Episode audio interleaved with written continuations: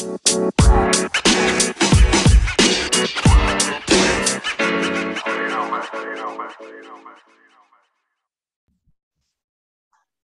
Hey, welcome back to the Relentless Positivity Podcast. I'm your host, Joe Martin. We got another awesome guest for today. Today, my guest is Jonathan McClernand. This man has lived a thousand lives already. So let me just, let me just leave, read you a couple of his uh, resume items here. So he's been a nanotechnology technology research chemist, a Navy Marine engineer, a power line technician, nutrition and supplement, supplement store owner. Plus, he's lived in 45 countries on five continents. And currently, he's an online nutrition coach and business mentor.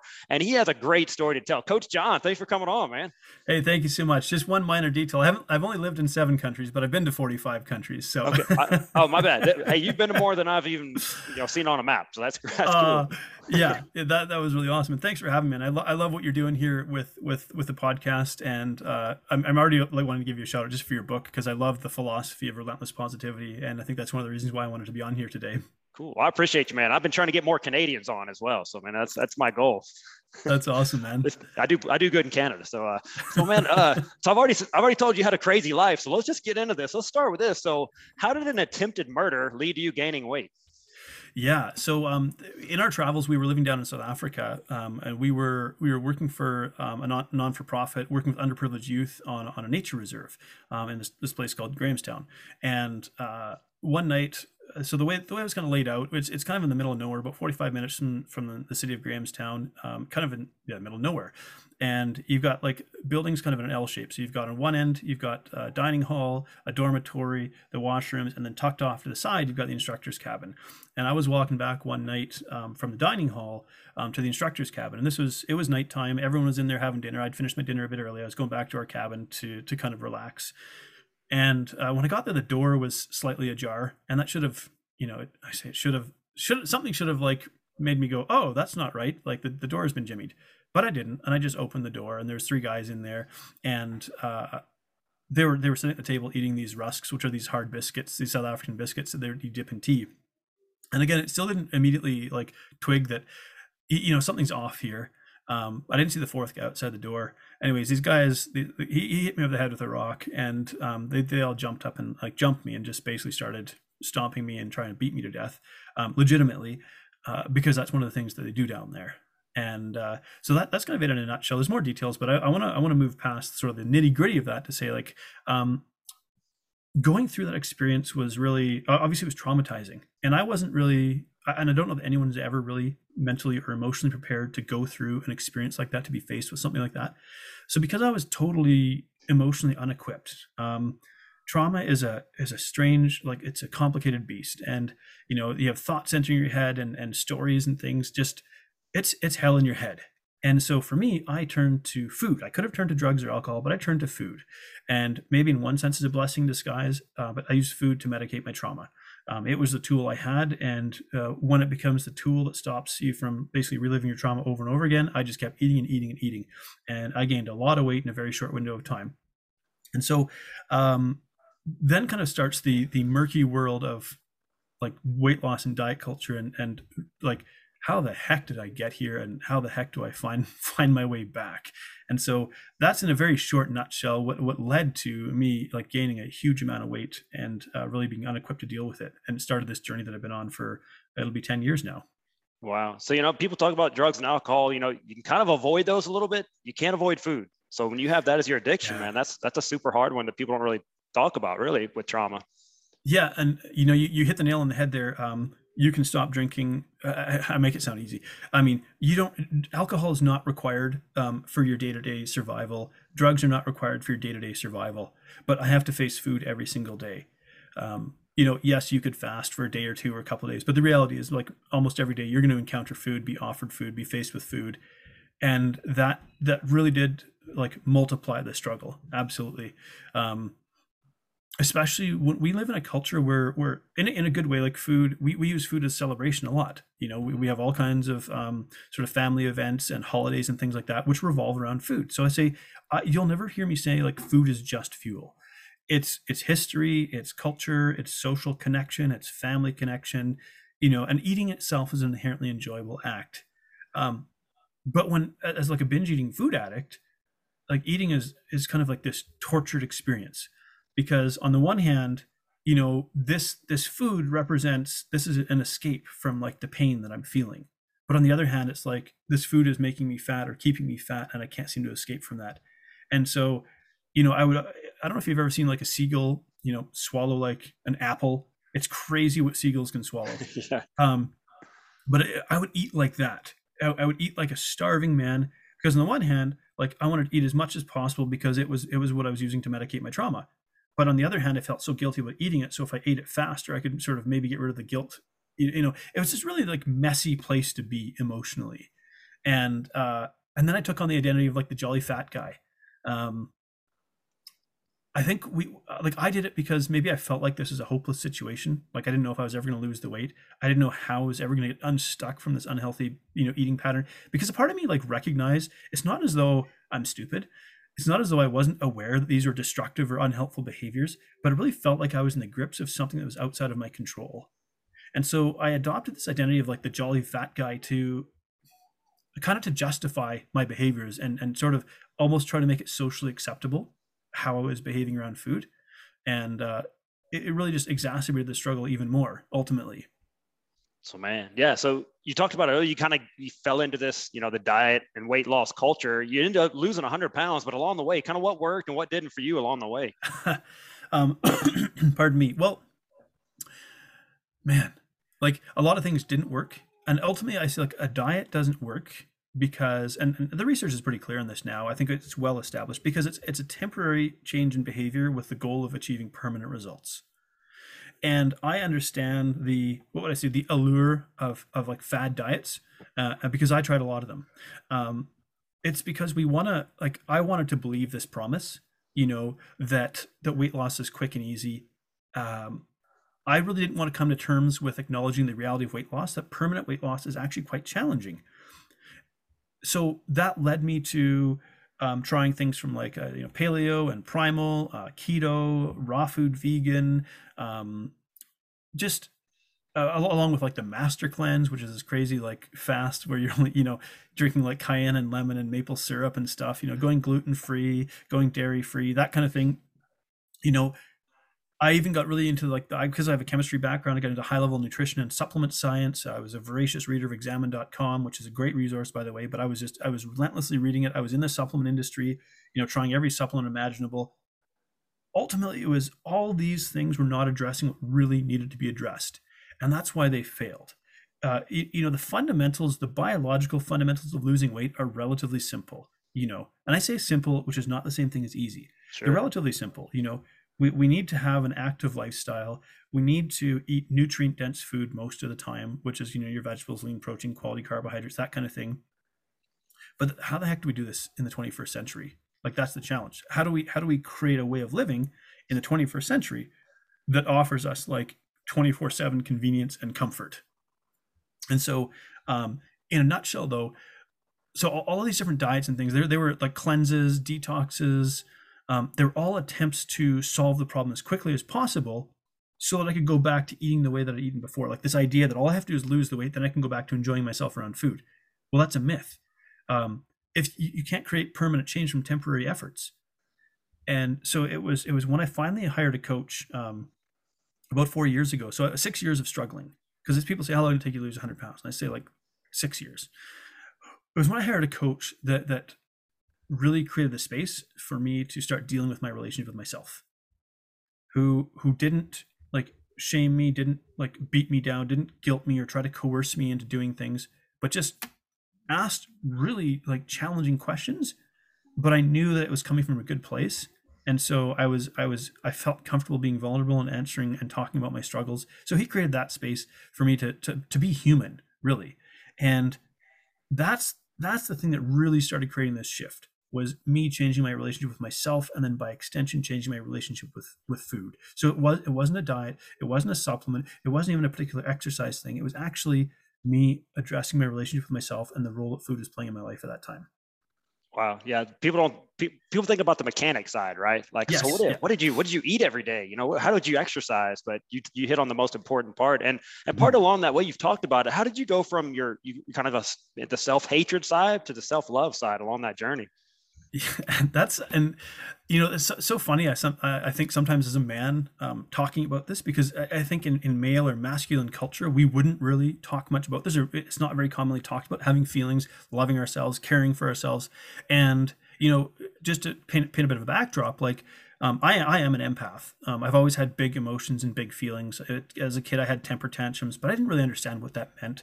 Um, but then going into kind of my my teen years, um, playing sports and things, and you know trying to be a man or grow from a boy into a man, and you know got to push these emotions down. You got to be tough, got to be strong, got to be competitive. Uh, you know that kind of stuff. So I really fell into the pattern of of ignoring or pushing down or hiding or being ashamed of emotions and and feelings and uh, my wife used to tease me and call me the Tin Man, and it's not because I didn't have feelings; it's because I tried to keep them like deeply hidden and buried. So that pattern was already in place even before I was traumatized.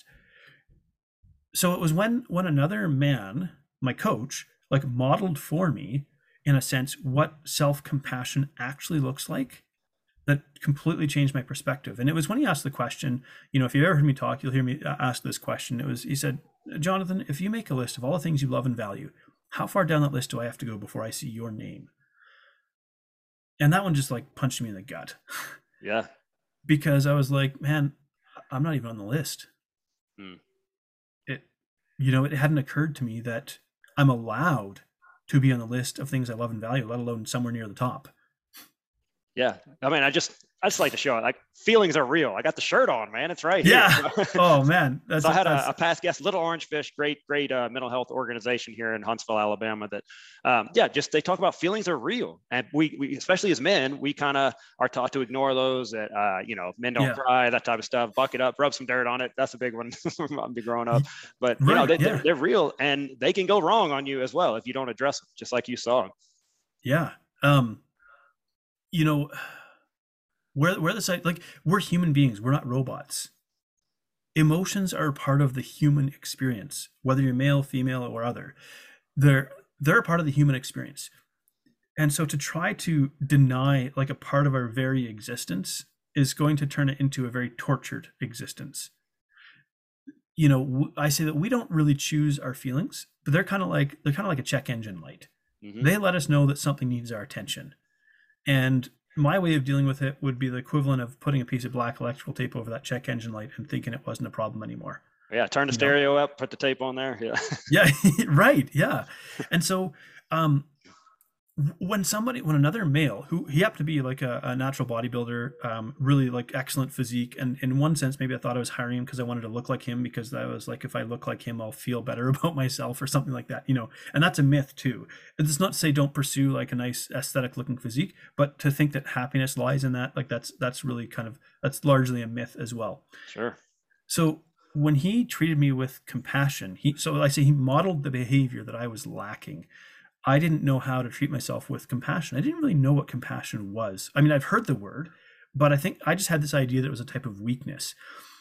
But, you know, if I could say, like, if I was to, if I was to treat a friend or my wife like the way that I treated myself, I wouldn't have a marriage and I wouldn't have friends.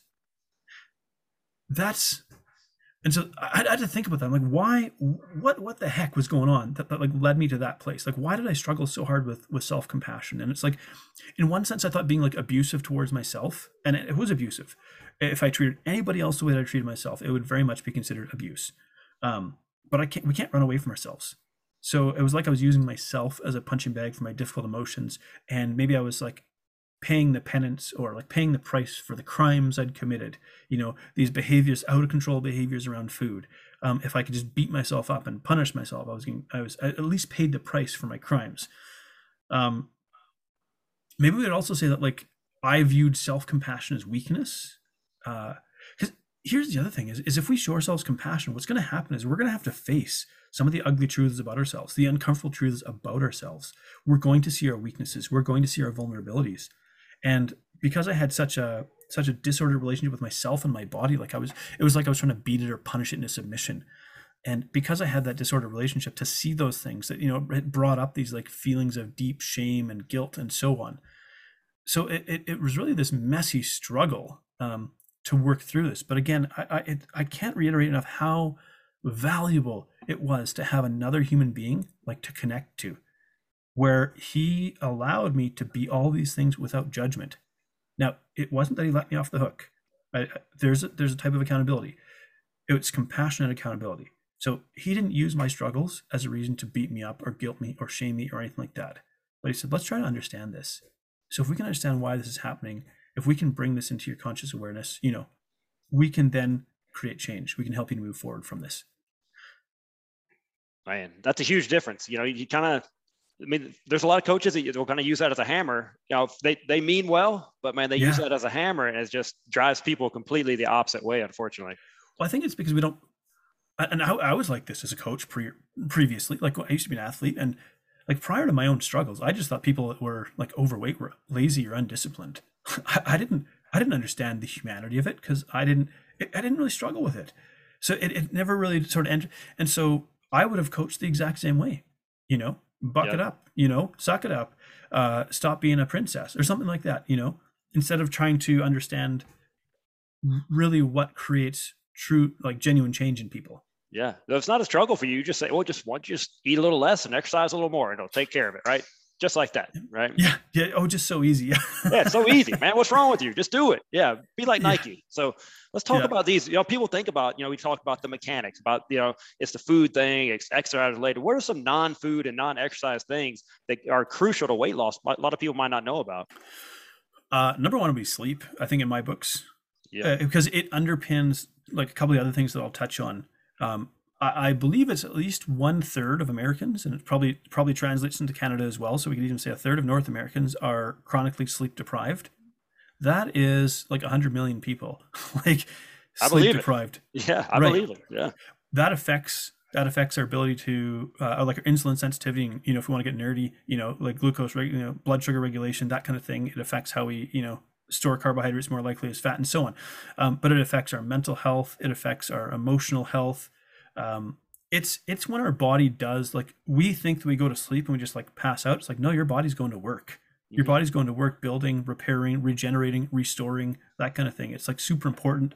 Um, the other thing is the, the one that, that like like I don't want to say it scares me, but I'm definitely mindful of is lack of sleep. It accelerates the likelihood that you're going to experience neurodegeneration, so Alzheimer's or dementia because when we sleep is when our brain cleans itself. And again it's a bit of a simplification but essentially it's cleaning out some of the the junk that if it accumulates in the brain will lead to some of these neurodegenerative conditions. So sleep is the like the fundamental um like i think foundation to our health. Paired with that really would be like stress management because that will affect how well we get sleep. Stress management doesn't happen passively anymore. So we live in a very almost easy, convenient physical life potentially. We can get everything with the touch of a button. We can meet almost all of our needs without ever really getting your bum off a chair, except maybe to open the door for the skip the dishes driver or something, you know. But I think we we actually live in a more mentally and emotionally stressful world. It's not because life is harder, but because we're constantly like we're being exposed to negative and alarmist and emotionally triggering stimuli through digital media in a way that human beings never have before in human history. You know, um, yes, 100 years ago when they didn't have electricity, life was probably harder.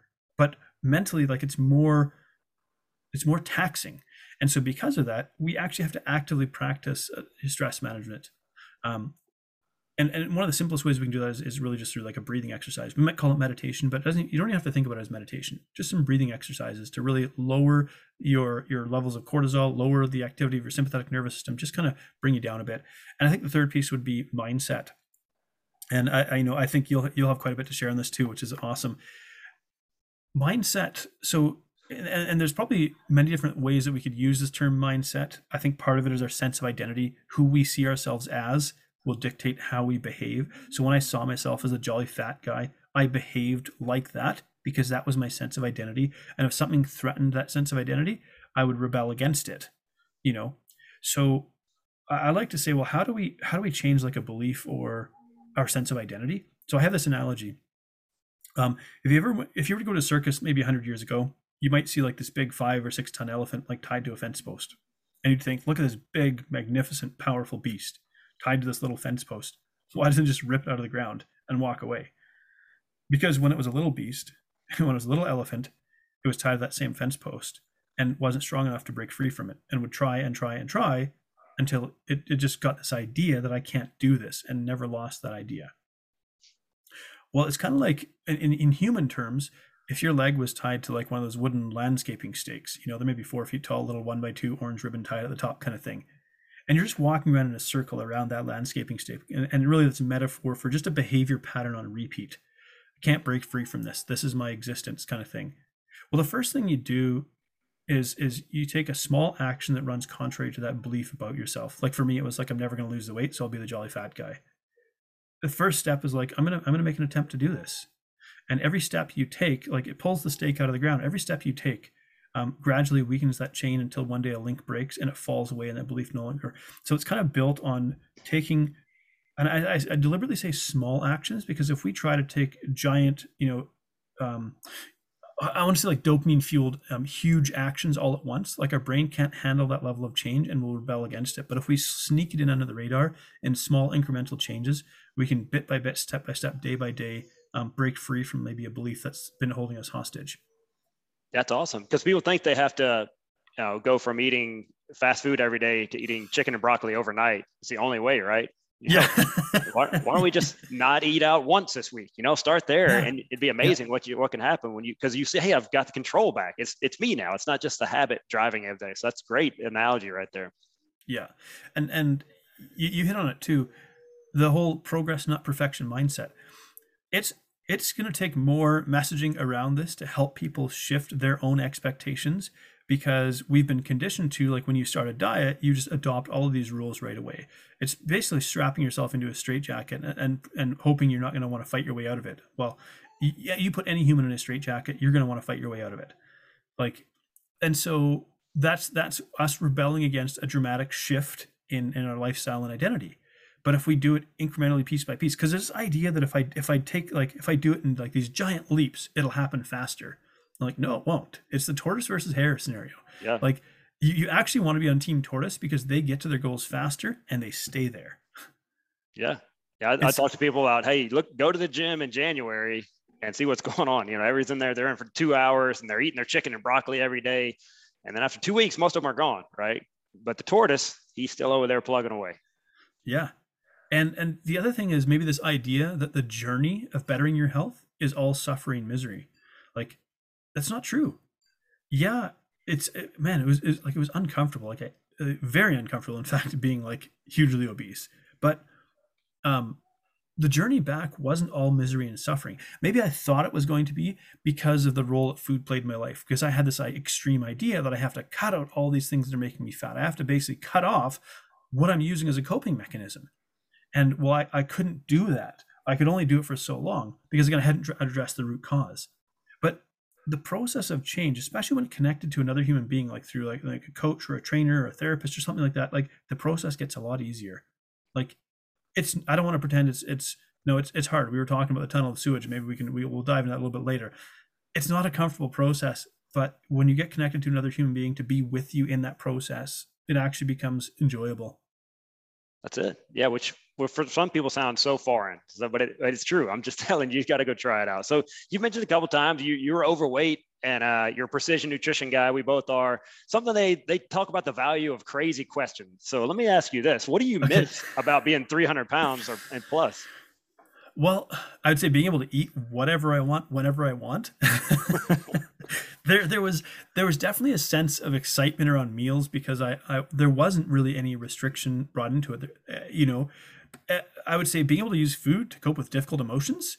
Um, that's definitely it. Uh, my appetite was a great conversation starter. So people love to show hospitality with food, and I would show great appreciation for food and so people would would just give me all this food because they know how much I love it. And it would bring them joy to see how much I love the food. Um, could be simple things like actually having a shelf to rest things on when I sat down, or or like entertaining people as the jolly fat guy. There was elements of it that were that were good, right? Um, I live in I live in Canada. We have cold winters. Um, lots of insulation to keep you warm. There you go. right. So um, I, I, share that because maybe it's tempting to think that losing weight is 100% positive, like the truth is there are some aspects of maybe my old self or my old life that i would miss it's important to acknowledge that because I think we would do ourselves a disservice if we pretend that like weight loss is only ever going to be like these rainbows of positivity. Because the truth is, it wasn't so easy to let go of some of these things, and and that's part of the reason why I probably struggled with um, self sabotage, trying to retreat back to that identity that was comfortable and familiar and had some good elements. Um, but I like in saying all that, I don't want people to get this idea that I'm not happier being well under 300 pounds. because let's say there's things that I don't miss about being, you know, 330 pounds, like struggling to cut my toenails, struggling to wipe my butt, um, you know, only ever wearing like flip flops or loosely laced shoes because I couldn't bend over to tie them, uh, being out of breath walking up the stairs, um, having to sit like at the end of the table because, uh, you know, uh, that's the only place I could fit. Um, airplane seats, you know. Um, sorry for the visual, but like even washing fat rolls in the shower, like that's yeah. it's it's a reality I'd rather not remember either. um, you know, things like worrying about having a stroke or heart attack in my 30s. Um, and so I would say, like, look, my my daily quality of life is so much better, and I wouldn't trade anything to go back there. But there's one other piece of the puzzle maybe I'll touch on, and maybe you've experienced this too, and that is accepting a certain biological reality. So fat cells are the gift that keeps on giving because once they're created, they're always there waiting to be filled again. So you can empty them, you can shrink them, but they're always there waiting. And so if I go back to eating with reckless abandon, I will become obese again. Um, and it's shocking how fast I could regain the weight if I'm not thoughtful about what I eat. So maintaining a healthy weight does require some daily effort. And the truth is, some days I don't feel like it. But the what would I say? Thankfully, like my feelings, they're valid, but they don't dictate my eating anymore. My daily habits really do. Because maintaining a healthy weight in the 21st century, like the 21st century world is like, uh, you know, it's like if I was going to engineer a world to make people obese, like we did it. We've done it. We've, so trying to maintain a healthy weight in this world that's constantly offering us comfort, it is going to be a challenge. But if you if you acknowledge that and make peace with that reality, that some days it's going to be uncomfortable, some days you're not going to want to, but if you know that it's worth it, that's what helps you to to to keep going. Yeah, that's great. And I'm, I'm glad you touched on all that because the main goal is your happiness. You talked about it earlier that uh, if you became that bodybuilder look, that maybe you'd been happy, and you know that's not true. And and just yeah. maybe being if you're a big person, you're happy. Maybe you don't need to lose weight. You know, maybe yeah. that's not the thing. I mean, there's some health issues there, but you don't have to lose weight for happiness. So if that's your goal, yeah. it's not going to happen. You know, there's you, you talk about the underlying things that you had to address outside of weight loss that you know is much more important. So i think that's great. You hear about fitness people that we all should be pushing weight loss and fitness and all this but, hey man i'm in the happiness game. I want i want to make you help you become the happiest person you can possibly be. So you know if that's a fit yeah. person and weight loss and all that that's great but i'm not going to force it on you and i don't think you do as well. That's what you do in your coaching. Absolutely. I, I love that i love that i'm in the happiness game you know? Um, yeah. the hard like the, the the world that we live in i think um they sell us pleasure, not happiness. Uh, that's a good point. And so I, I wanted to highlight because I think it's important to understand the different. Like pleasure is something that's very short lived. You know, you get a like on Facebook, or or you, maybe you post a picture of you wearing an outfit, and everyone tells you how beautiful you look, and so on, and, and that feels really good. But that's pleasure. That's not happiness. Happiness is a much like more like deep seated contentment in your day to day life, even though your life isn't perfect. And um, and I think you probably talk about this the the probably one of the easiest ways to become happier is to practice daily gratitude. Absolutely, yeah. And it doesn't have to be complicated. It doesn't have to. You don't have to have a you know this, this beautiful handcrafted you know journal that you know every page you know like no. But just find the tiniest thing to be grateful for because naturally our brains are wired to hunt for negativity. It's a survival mechanism. It's a survival bias. The digital media world and news world takes advantage of this and shows us negativity most of the time because it will keep our attention. That's we're in the attention economy. So if we know that, then to practice daily gratitude is to consciously step away from the negativity for a moment. The more times we find something to be grateful for, the happier we become overall. And it's not to say your life is going to be perfect. It's going to have challenges and struggles. But you're going to be able to find joy in those struggles. You're going to find a reason to keep going in those struggles because ultimately there's there's a deep-seated contentment with your life and maybe i just differentiate between gratitude and entitlement to, to highlight this somebody who is entitled can never be happy because the best you can do is meet their expectation. That's all wow. you can do. Wow, yeah. So most of the time, they will be angry and disappointed because their expectations are not being met. The inverse of that is gratitude, where you're actually expressing thankfulness for something above your expectation, you know, something more. Because really, we were born with nothing, right? This idea that we're born with a sense of entitlement, I mean, that's, we're born with nothing and we, we don't take it with us when we die. Everything really in a life we could view it as a gift. Even so the hardest experiences i've gone through like i've lost my life savings in business failure. I've been nearly murdered. Those are probably two of the biggest things I've, I've, I've had to struggle with. And i'm grateful for both of those experiences now because they took me to a place but they, they showed me like how strong and resilient human beings can actually be that if i didn't go through those experiences i wouldn't know that. And so we can even find gratitude in like our struggles Man, that's great. Yeah, I think more people need to realize that. And I'm no I'm no expert. I haven't seen the research on this, but I'm pretty sure that dad jokes can cancel out any negativity in the world. And and congratulations to you, by the way. You're a new dad, right? I, I am. I've got a six month old boy, and he's the cutest boy in the world. Uh, I absolutely adore him. There's one thing he will not lack, and that is love. Um, I, my boy will know what healthy affection looks like because I will I will just show him a lot of love, you know, and and really show him healthy masculinity. That's it, man. So now I became a dad. I was I'm a little bit older than some of my friends, and I had a kid a little bit. I mean, they're asking me like, so what do you what, what's your advice? Like, man, just love them. Everything yeah. else kind of takes care of itself, you know. Just you know, don't be that guy that because uh, you know before he was born, I was like, man, I want this kid to be the best football player in the world and be president and all the. Then I and then right before he was born, I was like, man, just let him be healthy. You know, that's yeah. all I want yeah, it's amazing that, that, that, that split. It. Yeah. So so now that you're a newfound dad, man, I gotta I gotta ask you, can you do you have any dad jokes? Uh, if you ask my wife that question, she'd roll her eyes because I've got a whole catalog of them. Yes. I've been like, I've been like waiting for this moment. So I, I, thought maybe the most appropriate one though is like, when does a dad joke become a dad joke? I don't know. When the punchline becomes apparent. See, that's what I'm talking about. You're a professional already. uh, the other answer to that question: When does a dad joke become a dad joke? Uh, when it's full grown. See that one, my wife would agree with that one right there. She she was full grown yesterday. I, she's she's like, I'm gonna start putting a limit on you. I was like, I'm sorry, can't stop, okay. won't stop. uh, well, okay, I, will put one more out there. There this you is go. My, this is my favorite one. Um, prior to the, the dad joke becoming a dad joke, and that is, um, what did the grape say when the elephant sat on it? no. Nothing. He just let out a little whine. See, man, are you are you like my brother from another mother? hey, I do I do have I do have ginger genetics as well. It comes uh, out more more in my beard than my hair, but I, I believe my, my, little fella it look is looking a lot like he's going to be a little ginger. So a oh, little yeah, blue eyed ginger. He's destined for great things, then. So that's hey, Coach, just it. Hey, Coach John, if people want to work with you, man, what's the best way to get in touch with you? Uh, you can check out freedomnutritioncoach.com. That's my website. Um, I will be uh, I will be um, launching another podcast called Wellness Unplugged, and I think that's there's gonna be great conversations like this happening, and I think I'm I'm wanting you to be a guest on there too. Oh, I'd love uh, to. Yeah. So I have I have what's called a vanity URL, um, so it's easy to remember. So it's um, no fn diets dot rocks. So no, it's a joke because my, my company is freedom nutrition coaching right? So fn is the initials so no fn diets. Uh, so no fn diets dot rocks um, forward slash wellness dash unplugged dash podcast. Um, the other thing is maybe i could give people a, a free resource to to help them uh, I put together an ebook guide called Crush Your Cravings, and it's really to help people who deal with like nighttime snacking. Um, maybe they, they feel like they're moving into that uncontrolled eating territory. Here's using food for things that maybe they shouldn't be using food for. This is really a way to help with that. Um, so again, no fn diets dot rocks forward slash crush dash your dash cravings.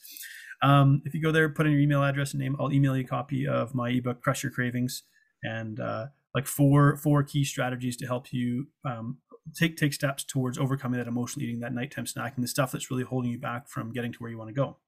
Oh, that's awesome, man. Yeah, I'll, I'll link all that in show notes in case you didn't yeah, get that. Sure. And I'll link that in the show notes, get it to you, man. And it, Coach John, I would highly recommend working with this guy. Someone that has been there before, has walked in your shoes, can really get you there a lot faster than someone who had. And I'm just speaking from experience right here. So thank you so much for coming on and thank you for what you're doing out in the world as well. Yeah, absolutely, man. And Thank and thank you for what you're doing as well, very genuinely. Um, and you're absolutely going to be be guest on my podcast because I want to I want to shine a light on some of your story because I think you've got a brilliant story as well, and maybe more people need to hear it so they can be inspired and encouraged. Well, I appreciate that, man. Keep up the good work, and we'll stay in touch. Sounds good. Thank you.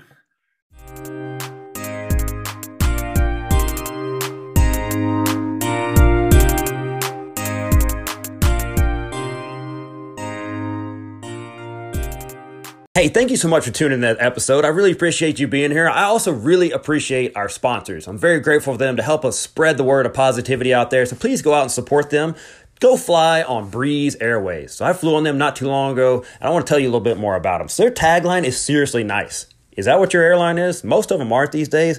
Check them out. What they do is they serve underserved markets like Huntsville, Alabama, where I am. You can hardly ever get a direct flight. But I got a direct flight to New Orleans from here, 52 minutes in the air. It was amazing. We did get delayed on the way there and coming back, but guess what? Every step of the way, they told us what was going on, why we were delayed, and they compensated us as well. And you're what airline does that for you as well? So you need to check them out. They're combining technology and kindness. That's a pretty awesome way to do it, right? Go check out flybreeze.com. If see if they're in your area. If not, you need to tell them to come here. Go nag them until they come to your area. You got to fly them. You got to check them out. Nice people flying nice people. That's what you want. Also, Apparelab. When you fly on Breeze Air, well, you need to be looking swanky in your t-shirts and your hats, all that. Whatever you need. They can put your face on them. We've done that for people. Go to apparelab.co, not .com, .co. Check out their merch catalog. And if you need some ideas of what you can do, they've got some great examples right there. Go check them out. Use Use promo code Relentless. Save yourself some money. Go check that out. Also, go refinance your house or at least check out your numbers with my guy Dominic Garver. His website is rocketcitymortgageguy.com or you can call him at 256 714 1429. So he recently just sold, saved a local veteran 10 years off his loan and also lowered his monthly payment. Hey, it's just worth the time to go check him out. Call him or go to his website. Let him run your numbers. He's not going to sell you on extra stuff. He's just going to try to help you out. Great dude. Go check him out. Thank you for supporting this podcast. Go out and support our sponsors. We really appreciate them. Have a great day.